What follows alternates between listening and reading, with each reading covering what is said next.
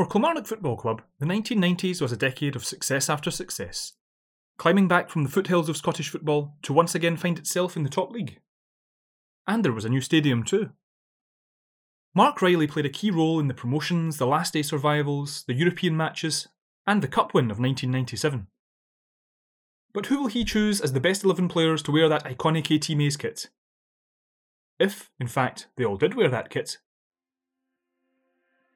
I'm Gordon Gillan, and this is Mark Riley's AT Mays 11.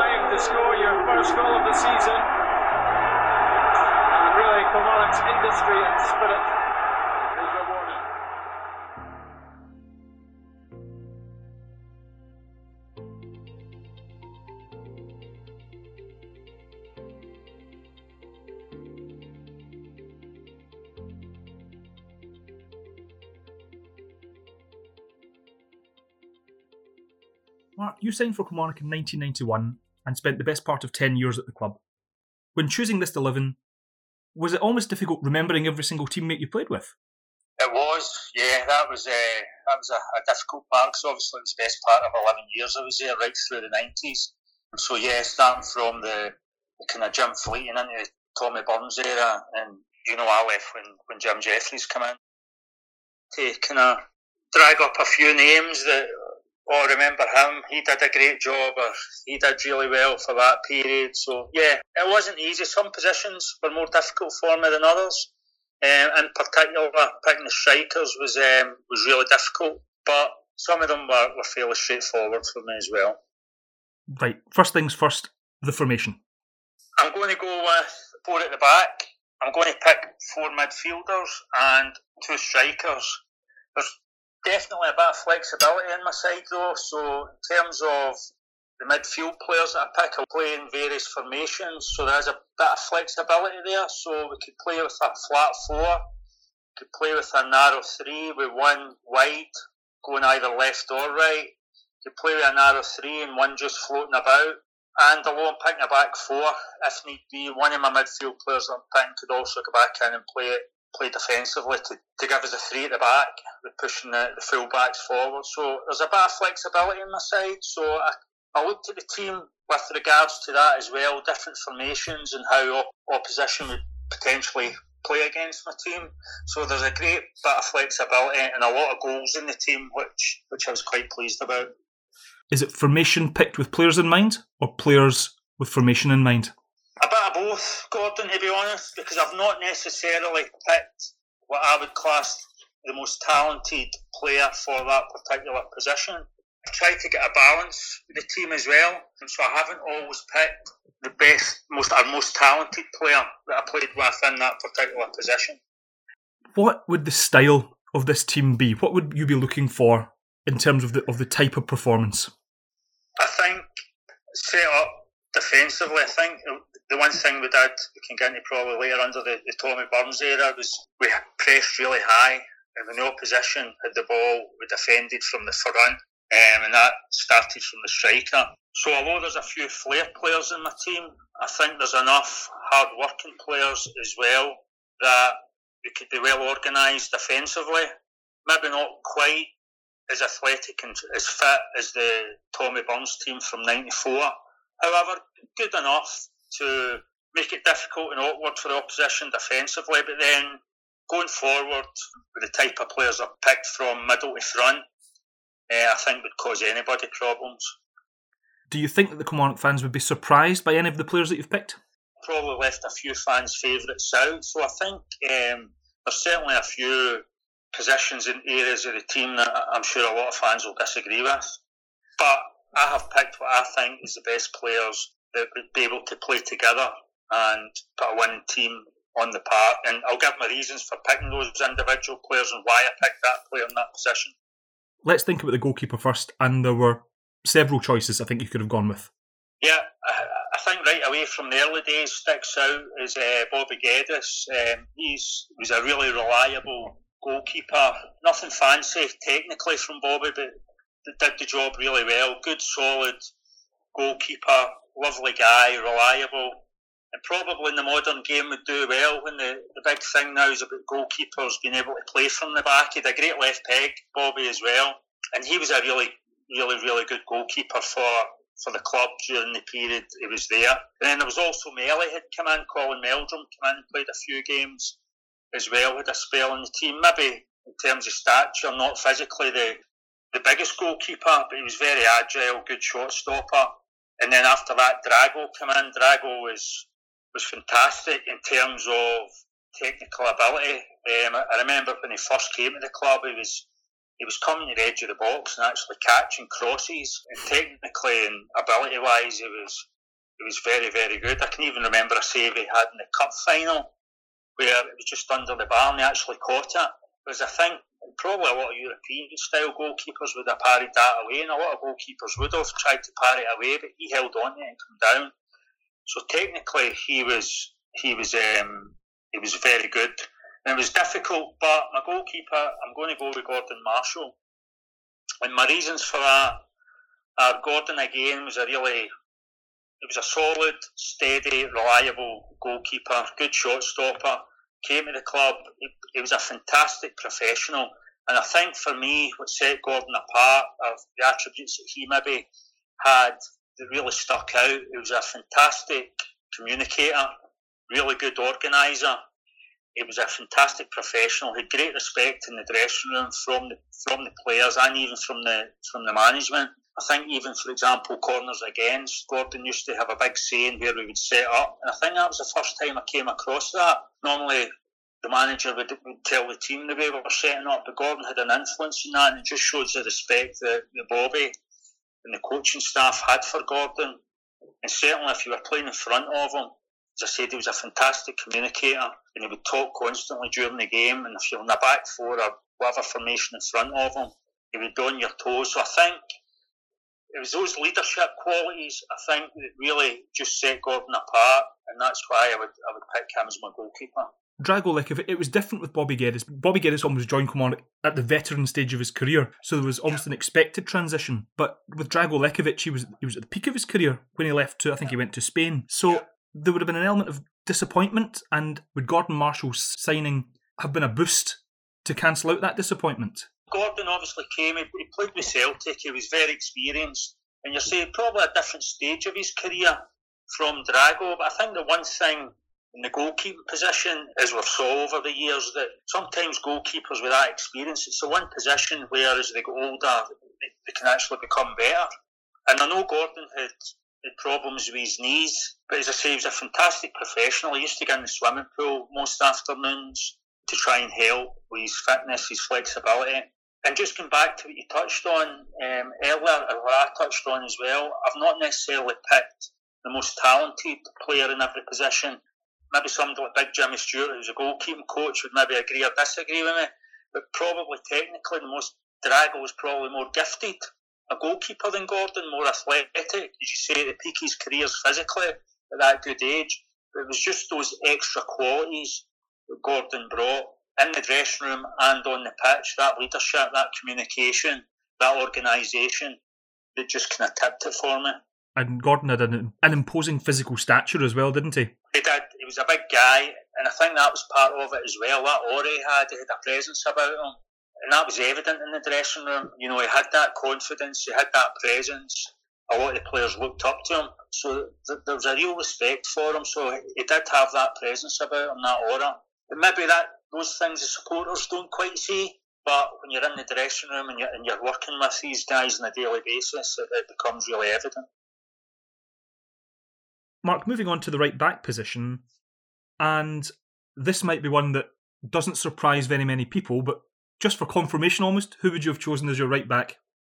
This was actually probably the easiest choice for me, not because there wasn't other good players who played during that decade or 11 years that I was there in that position, but I think Gus McPherson really stood out and made the right back position his own. You know, I can think off the top of my head other players like Tommy Wilson, you know, Stephen Hamill, James Fowler had a spell, Peter Canero. I think over that, that kind of decade, Gus McPherson really made that full back, that right back position his own. Gus was a really good player. He was an intelligent footballer. He played midfield prior to playing right back, so he was a good footballer. He had a good footballing brain. He was very steady underrated. I think he could probably have played at a higher level. Gus, he was quick as well, and I can't actually recall many wingers giving Gus a hard time.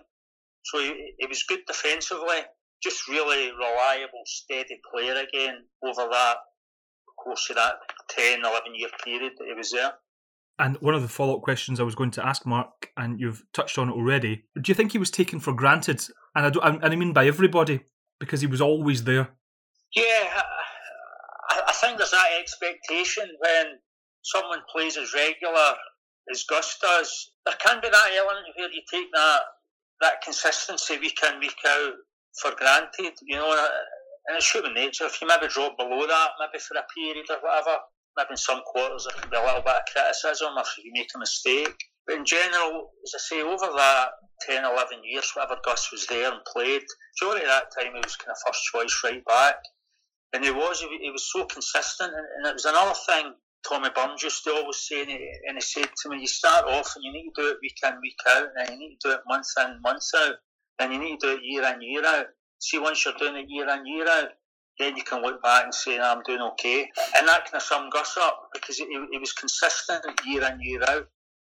He would always be quite happy to put his input in if there was ever team meetings and what his thoughts were. And he was a thinker in the games. And he had a good football intelligence. You talk about football intelligence, there's, a, there's quite a few players in my team that maybe supporters wouldn't recognise, but were really had that what I would class football intelligence, a real awareness of different roles in the pitch, not even just their own position, but positional sense of other players and midfield players, wingers, strikers, etc. Good knowledge of the game, and, and, and Gus had that. So I wasn't surprised that he went on and did really well in his managerial career as, as well. Thinking, Mark, about the other fullback position now, left back for Kilmarnock, down the years, and particularly in the 1990s, You've got a lot of good quality players who are also quite, I think Kilmarnock fans might agree, cult heroes as well. Yeah. That type, yeah. and so there's quite a few to choose from. Who have you gone for? Before I tell you who I've went for, again, Gordon, as you said, a number of players. You know, like fans' favourites, for example, Gary Hay. He was just coming through, probably towards the end of my career. Guys like Tosh McKinlay coming in at the end of his career had a great left foot. And obviously, a big fan's favourite was Dylan.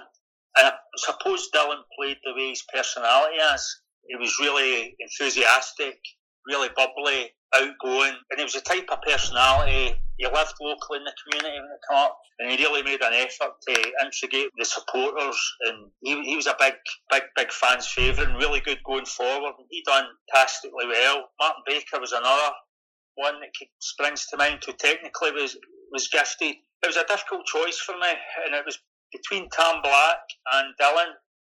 But I've just went for, for Tam Black, and my reason for going for that is Tam was physically he was really strong, um, with a good presence. He was a right solid defender, good steady defender, similar to Dylan, had a great left peg. But I think the thing that set Tam apart, especially for a fullback, that was really unusual. Tam would chip in with half a dozen goals a season for you, and really important goals. He had a rocket at left foot, so whether it was free kicks, penalties, that was the other thing with Tam. He had a fantastic temperament, so he was quite happy. You know, if you get a penalty in a big game, for example, you knew Tam Black would come up, and, and nine times out of ten, you're confident he's going to he's going to hit the back of the net. So Tam had a fantastic temperament really good guy as well, real unassuming guy, humble guy. The big thing for me that set Tam apart, I think what you're looking for first of all, first and foremost, is can your defenders defend, and he could do that. So for that reason, I've got to go with Tam Black.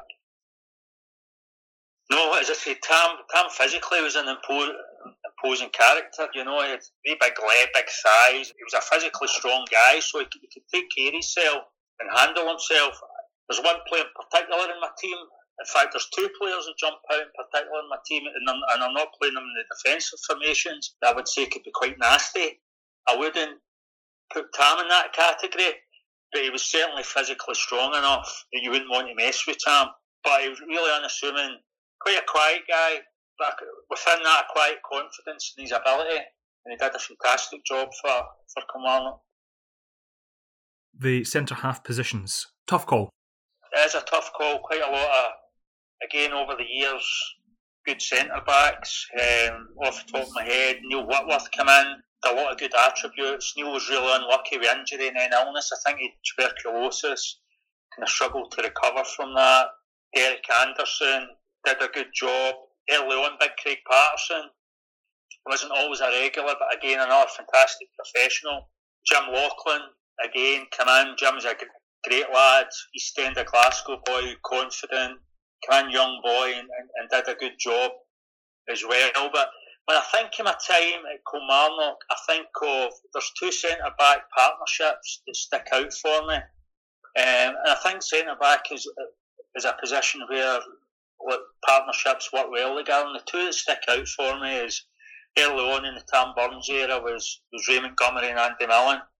And then latterly Ray Montgomery and Kevin McGowne. I think the first two, Raymond and Andy, interestingly, none of the two of them for centre backs were physically imposing. In terms of height, etc., they were both fairly small. Um, obviously, latterly, Raymond and Kevin, um, a bit taller, was good in the air, so there was a kind of balance there. Um, really difficult to pick between those two partnerships, but I went for the partnership of Montgomery and McGowne. Raymond's obviously the word legends used quite a lot, but Raymond really has a, a kind of Kilmarnock legend still involved at the club. And I had a great admiration for Raymond because you get players who really maximise all the ability they have. And I can honestly say Raymond was the one player that sticks out, and that's not a criticism of Raymond, it's a compliment. But he was one player I can think I played with that really maximised everything he had. On the pitch, although I, I touched on physically, he wasn't he wasn't the tallest. Raymond was a real compet, real competitor. He was a warrior. In terms of going in man marking, if you gave Raymond a job, just go and play against somebody. No matter who it was, they would hardly get a kick of the ball. Um, we used to, his nickname was Ditcher because again he was quick enough, nobody really got away from the game with those last ditch tackles. He was a fantastic man marker, great competitor. One the strengths he didn't have, he was he maybe wasn't the most technical centre back in terms of possession, but he knew that he kept it simple.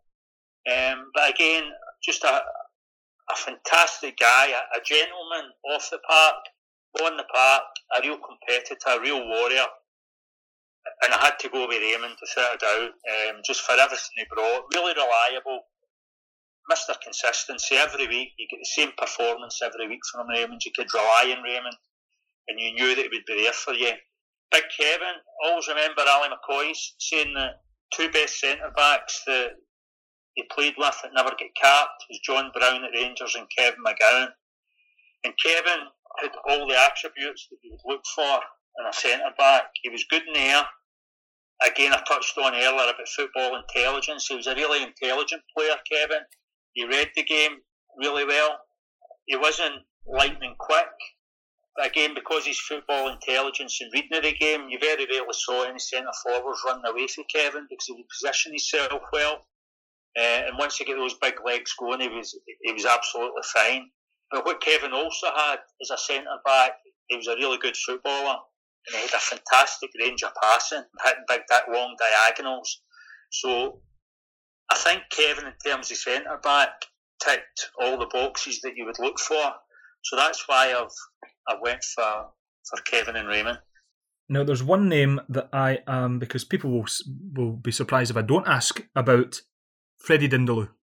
Again, Freddie's one name that I, had actually thought of, and I just didn't mention them there. I think it's always difficult for must be difficult for foreign players to come over and to adapt to a different style of football. And off the top of my head, I'm thinking Jerome Vareille, who adapted really well. I think it's probably a bit easier for a defender to come and adapt than, than maybe a forward type player. But Freddie was one that came in and adapted really well. And again, you talk about kind of cult status with supporters. Freddie was a big, a big fan's favourite, and again, good defender, as you'd expect from somebody that played at a decent level in France. Really good footballer as well. And yeah, he was he was a fantastic player for Kilmarnock and did really well. But I just couldn't put him in front of either Kevin or or Raymond. Is it fair to say that that partnership that you talked about earlier you see that in terms of the team that you've put together here, the partnership at centre half being so important? Yeah, I, th- I, think that is important that they get an understanding and it can, can become almost telepathic. They know what, what, the other one's doing. I mean, you look at even other teams, you, you think of the Man United size, you know, your Ferdinands, your Vidic. So I think it is, it's one area of the team. Through that spine of the team is really important. Goalkeeper, centre backs, you know, a midfield player and your, one of your strikers uh, is really important. But I think that centre back partnership can be can be really really important. And if they can gel as a partnership, I, I think that really adds to the to the team, no matter what your team is or your formation, if you've got two centre backs that, that really work well together. And I think those two partnerships that I mentioned early on, Montgomery and Millen and Montgomery and McGowne did that very well. Mark, moving on to the midfield. Now, you've talked a little bit already about the, the formation having the potential to be a fluid style of formation, but how, in what formation or what positions would you see the four midfielders lining up?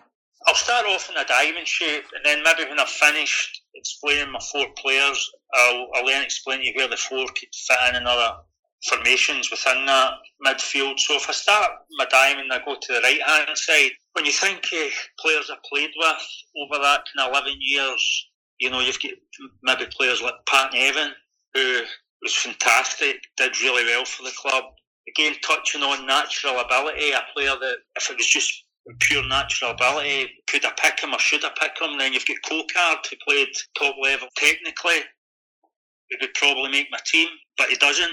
And just that right hand side, two players that really stick out for me that would have been really, really good in that position was was early on in the, the early nineties was Mark Skilling. Mark Skilling was probably one of the best athletes I played with.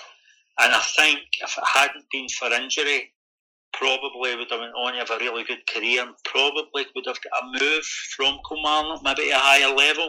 He was an incredible athlete, but just really struggled with injury.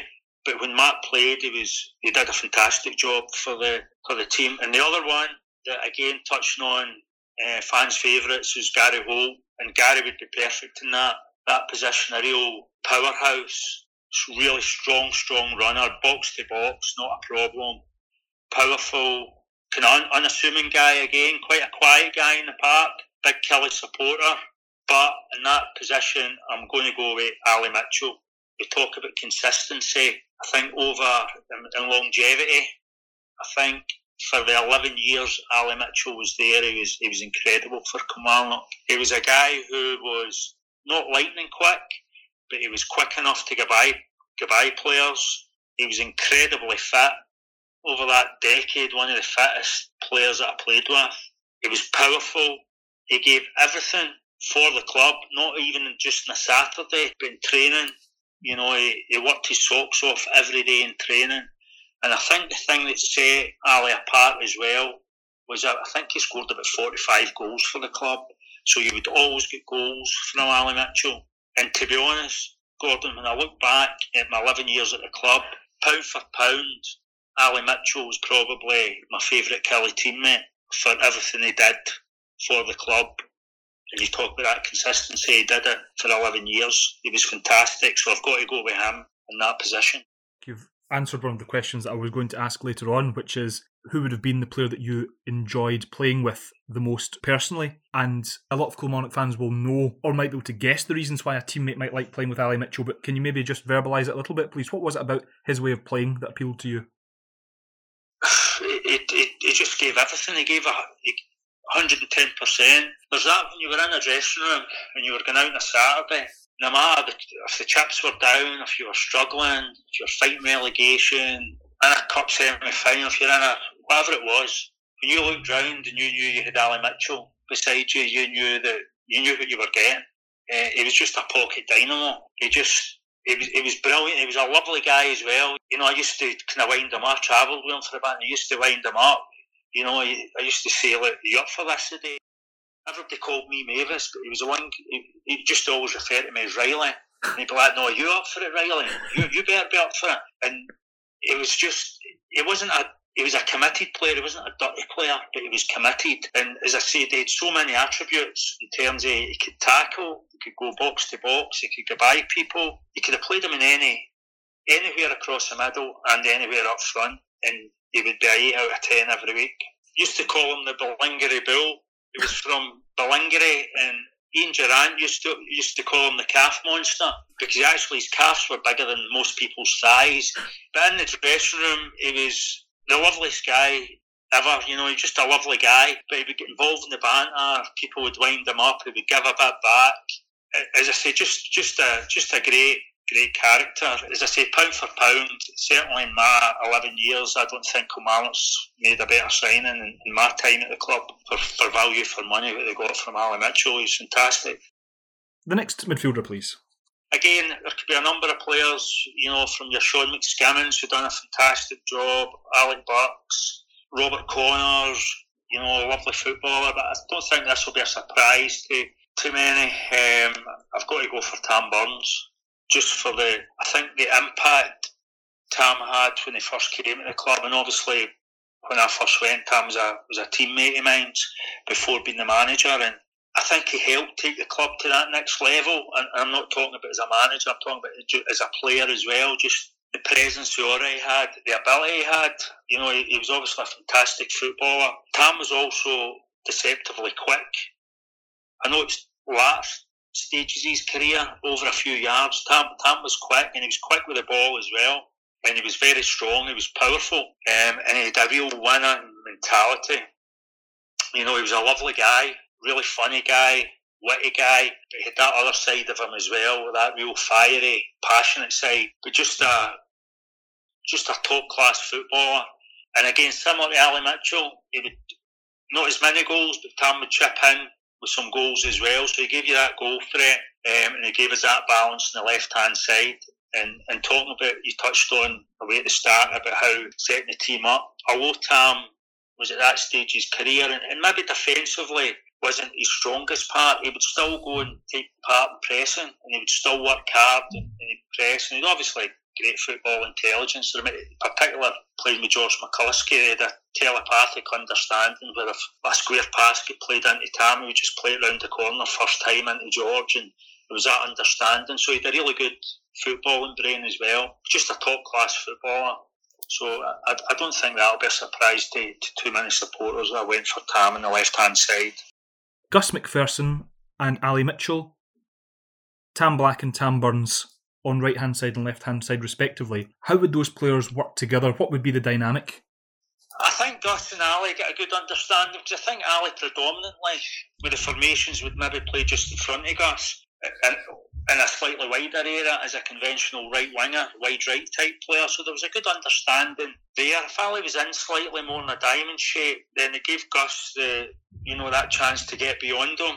But as I said, my midfield's flexible as well. It could also play in a in a flat four where Ali could play wide right and Tam could go wider left. And I think there was that kind of understanding. Maybe the majority of times where Tam Black played and Tam played, Tam would be slightly more in the pitch rather than wide left because it'd maybe be Sean McSkimming it at that stage. But there was that kind of understanding that you get to know the players. So, for example, Tam Black would know how Tam would play in front of him, and vice versa. Tam Tam Burns would know how Tam Black would play behind him and when it would be on for Tam to overlap and when he could give him it, etc. So there was that that kind of understanding there as well, which which is important.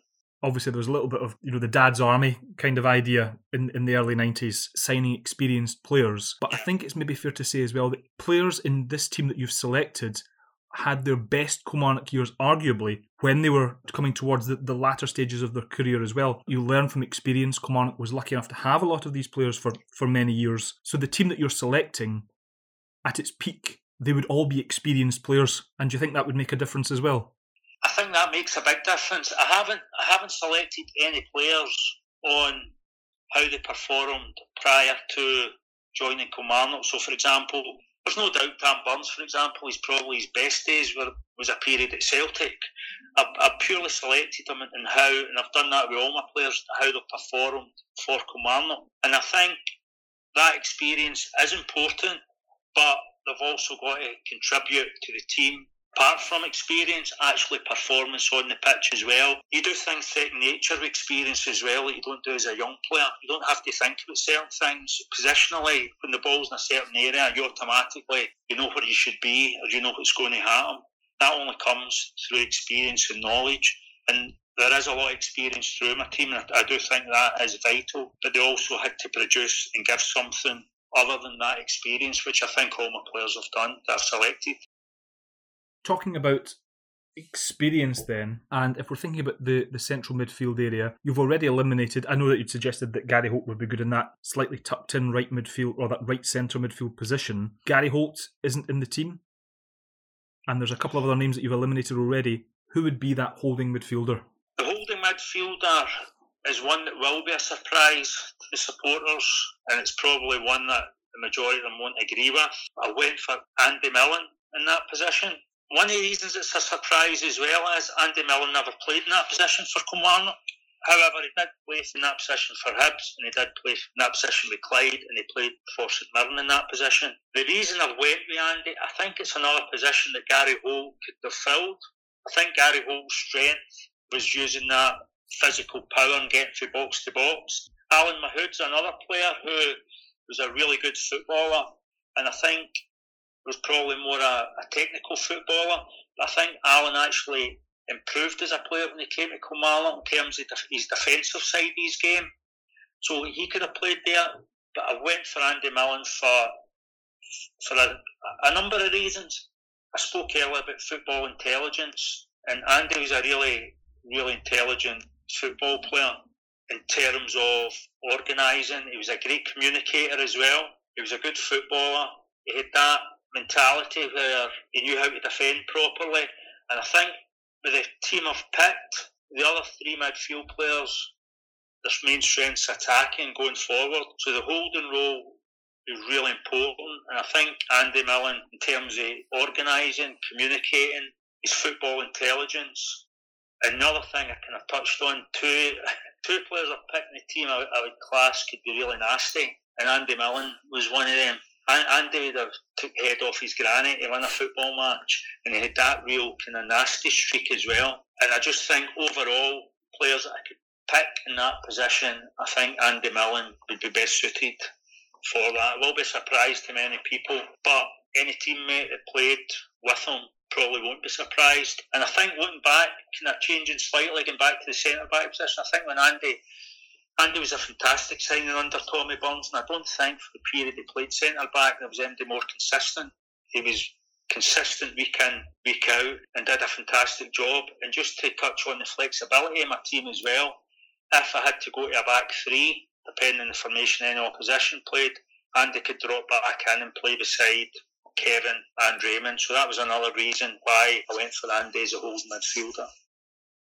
I'm not going to embarrass you, Mark, by saying, Are you sure you don't want to pick Mark Reilly in that position? All I'll say is that when I spoke with Ray Montgomerie, Tom Black, and Paul Wright, they all name checked Mark Reilly as the, the player they, whose name they like to see on the team sheets. Now, separate to your selection of, of Andy Millen, is that something that you would have been aware of when you were playing, that, that you were valued that highly by your teammates? Uh, I don't. Yeah, I, I don't think I, I, was ever, to be honest, Gordon, a fan's favourite. I wasn't the. I was never the type of player that would get fans off their seat unless they were getting off to boo me, maybe. um, I don't think I was the type of player that endeared himself to the supporters. I did a specific role. I knew what I was good at.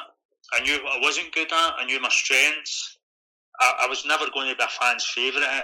and I was aware throughout my career that, you know, I would get a bit of criticism from supporters. But I think you had to be strong willed, you had to be resilient and keep doing what you think's the right thing to do.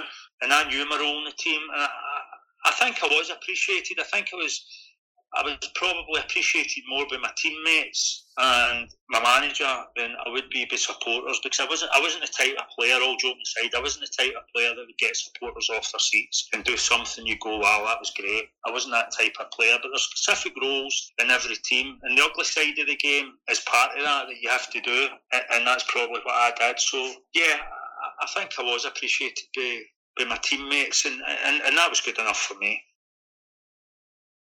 Moving on then from that idea of the defensive midfielder, that kind of anchor role in the team, in the diamond, who's going to bring that creativity in that number 10 role?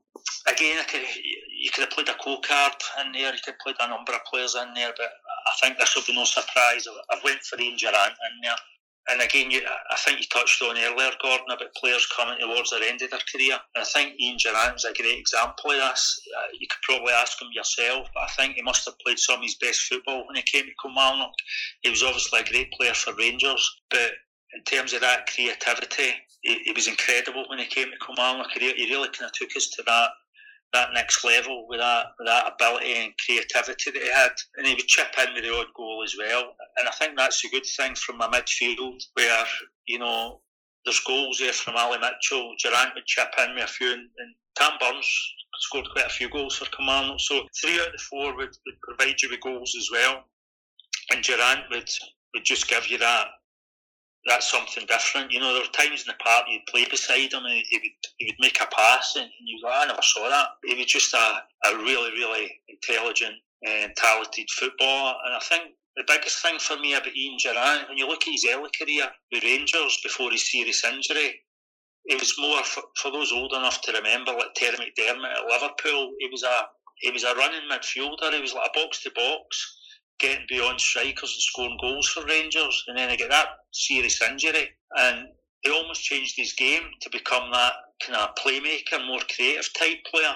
Um, because he maybe wasn't as mobile as he was in his early career. And to be able to do that just shows you how talented he actually was. Concerns about his fitness that there would have been when he joined. Those first two seasons, he played a lot of football. He did.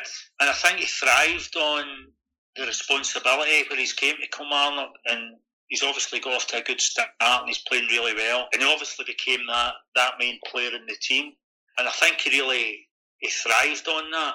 And I think it, I've, I've never actually asked him, but I'm sure he'll speak really fondly his time at Kilmarnock because he, his, his performances in, in, the pitch actually showed how much he enjoyed it. And I think Alan McCoist was the same. Both of them came at the kind of latter stages of their career after being spending so long at, at Rangers.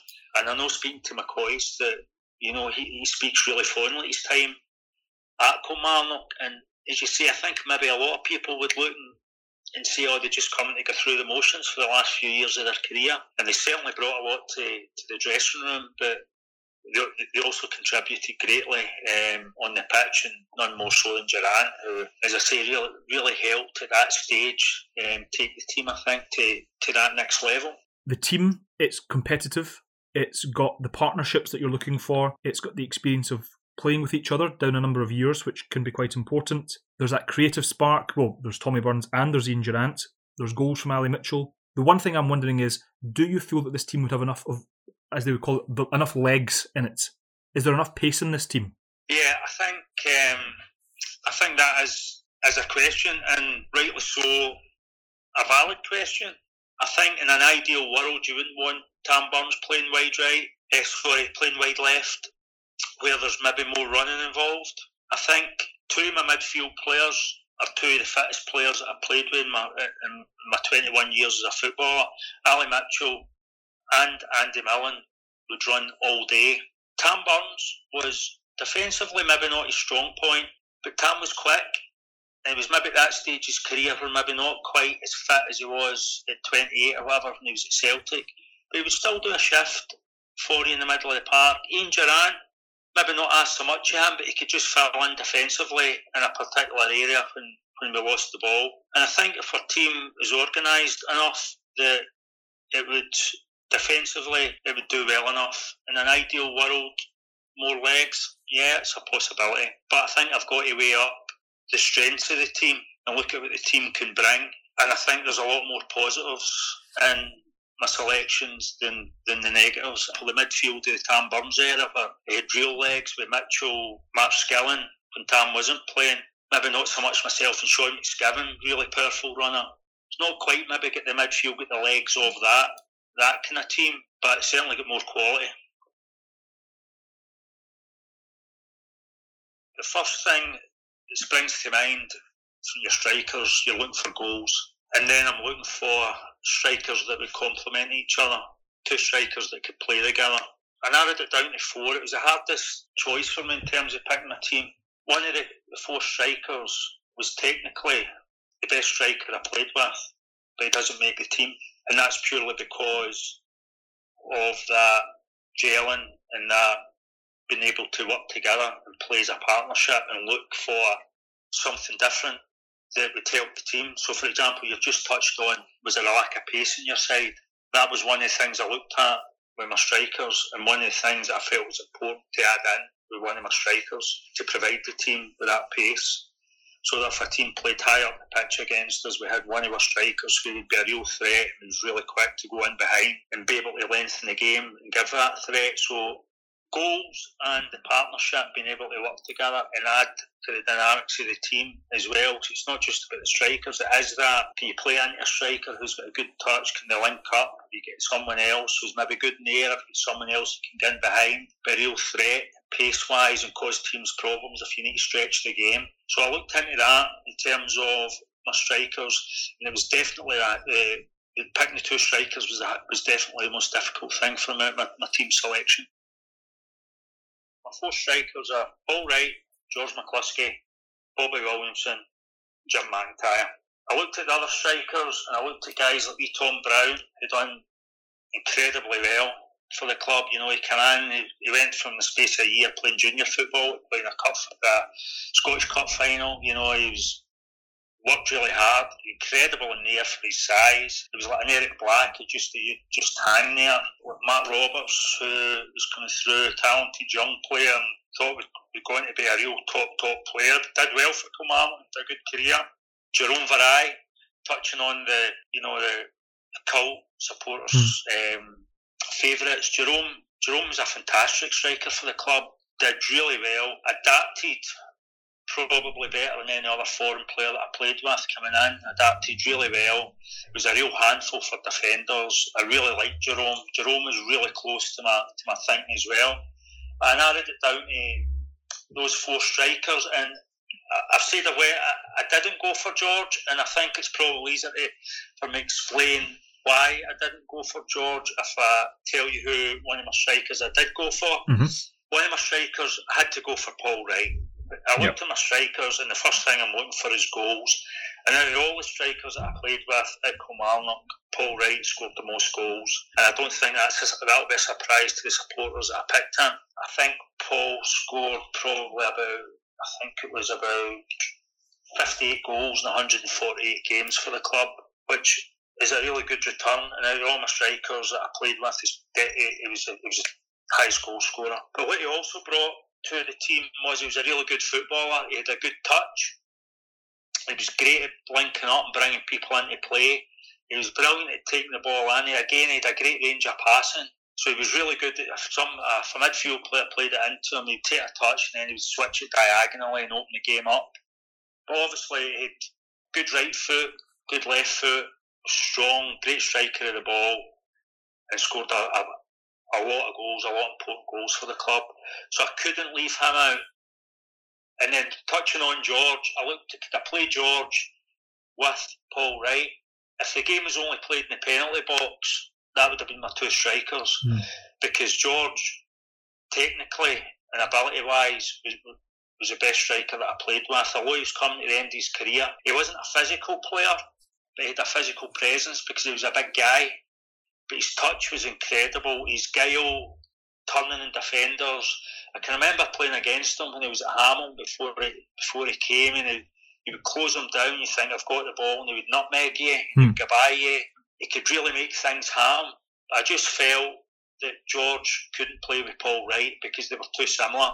And I think if a team squeezed the game high up the pitch, talking about that pace that you touched on, to play a ball in behind, I don't think that was George's game. I don't think it was Paul's game.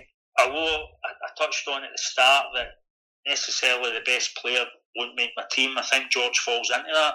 Technically, fantastic player. Um, so talented, but I had to play Paul Wright, and then I had to get someone who would complement Paul Wright and complement the team and give us that something different. And then that left me with Jim McIntyre and Bobby Williamson. And you look at their strengths, and I look at Jim. Jim played as a partner with Paul, which came into my thinking. And Jim was a good link up player as well, left sided, had a good touch, could link up. Again, all the attributes you're looking for from a striker. He was really good in the air and he was a strong runner, so he was able to go in behind. Out of all the strikers, I think Jim only scored nine goals for the for the club, so probably not as prolific a goal scorer for Kilmarnock. But he had the other attributes where you know he could he could link up. He was good in the air. He could get into channels. He would be an out ball for the fullbacks as well. And it was really close between Jim and Bobby, and I looked at Bobby's strengths. Bobby didn't have as good a touch as Jim McIntyre. Link up play, maybe not quite as good, but he was really pacey. Out of all the strikers that I played with, he was the quickest and he was strong. Bobby's strength was going in channels, do that all day long. What he was also brilliant at was defending from the front. Going back to that Tam Burns team, 94, where we played a high pressing game Bobby was integral to that. He would start it off because Bobby would be a defender's nightmare because he would put you under pressure. Touched on earlier as well. He had a real nasty side to him as well. I, mm. I would have hated to play against Bobby because you know, as a defender, when you're clearing the ball, you've got six studs coming down the, your shin after it. It was a nightmare to play with, eh, to play against, sorry, in, that, in that regard. But I think what edged it for me, I went for Bobby in the team. And again, Bobby was a goal scorer. So I think Bobby scored 38 goals in 145 games.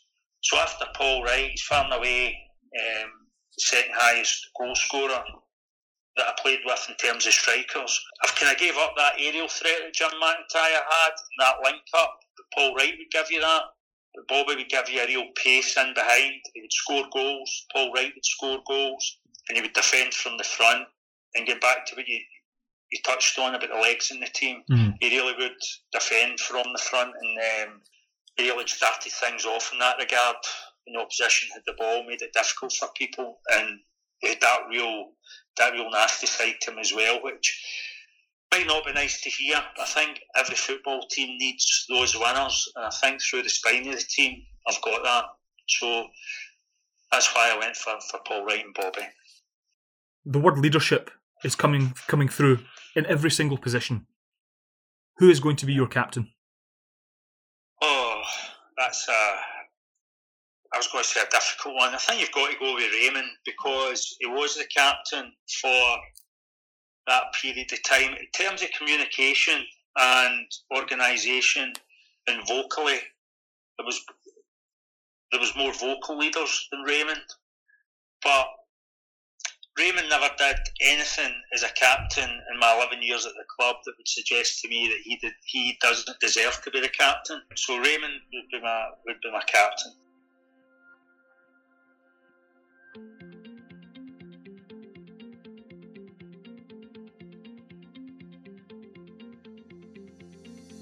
So there you have it.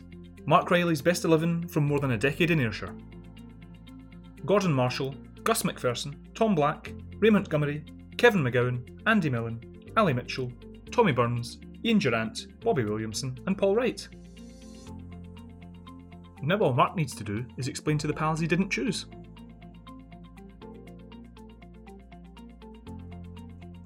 A big thank you to Mark for taking the time to look back at some outstanding Kilmarnock players.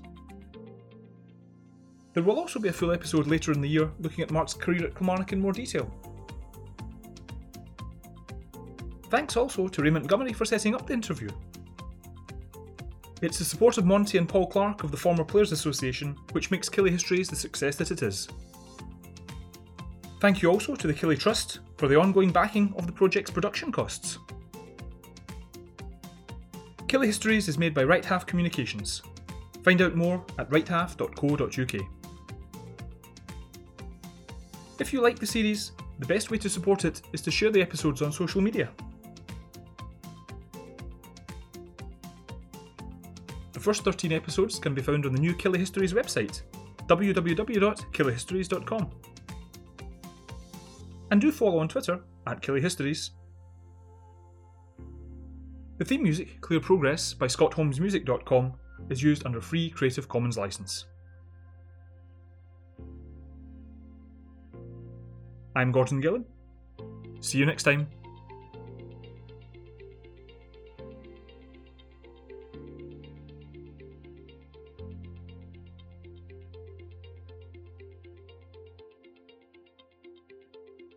Would you be confident that this team would do well in the big matches?